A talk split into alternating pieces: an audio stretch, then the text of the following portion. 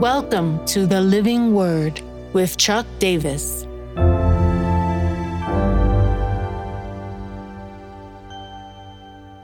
Ephesians 6:14 Belt of truth. Stand therefore having fastened on the belt of truth. We now get into the individual pieces of the armor. Paul highlights a few. Uh, he could have chosen others that would have been seen uh, on a Roman soldier who was going to battle around him. Uh, but he just picks out a few to remind us of some key elements that we have in our in our life. Uh, and he's definitely inspired by Isaiah 11:5.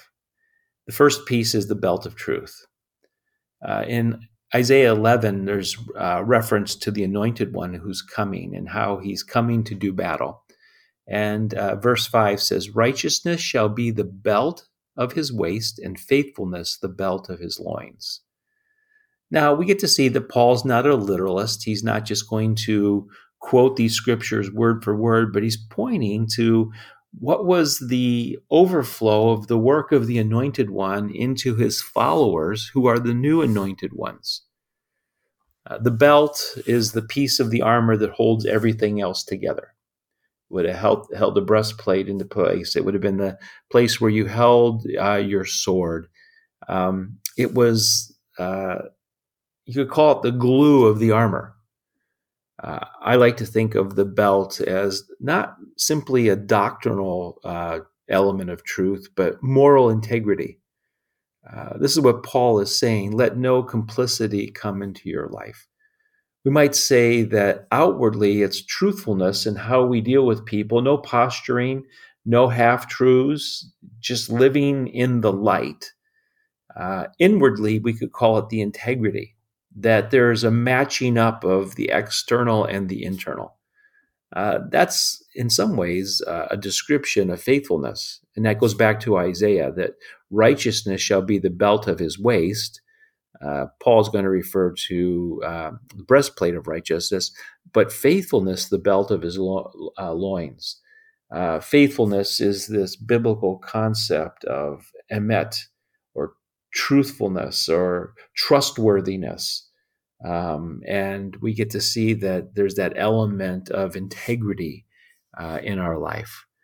Um, John 8:32 Jesus said, "You will know the truth and the truth will set you free."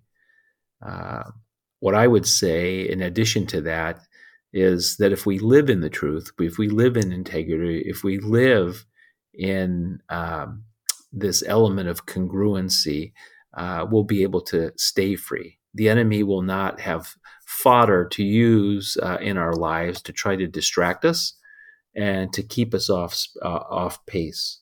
That will be the glue that holds us together in the very center. The so what is a calling to live in congruency. Why? Because Satan is a liar. And if there's any incongruency in our life, he will point that out and he will come at us in ways that will uh, try to distract us. Uh, the now what in this is, uh, I think, an invitation to invite people to be your accountability uh, partners. Um, one of the, the great benefits of being in relationship is that uh, we don't do battle alone. Uh, we can keep our accounts clean. Uh, I think sometimes it's easy to uh, confess to God uh, and much harder to confess what's going on in our lives to other people. But in that kind of clarity of relationship, it keeps all things neat and clean. Uh, maybe not neat and clean, but integrous and so that there is no um, incongruency in our life.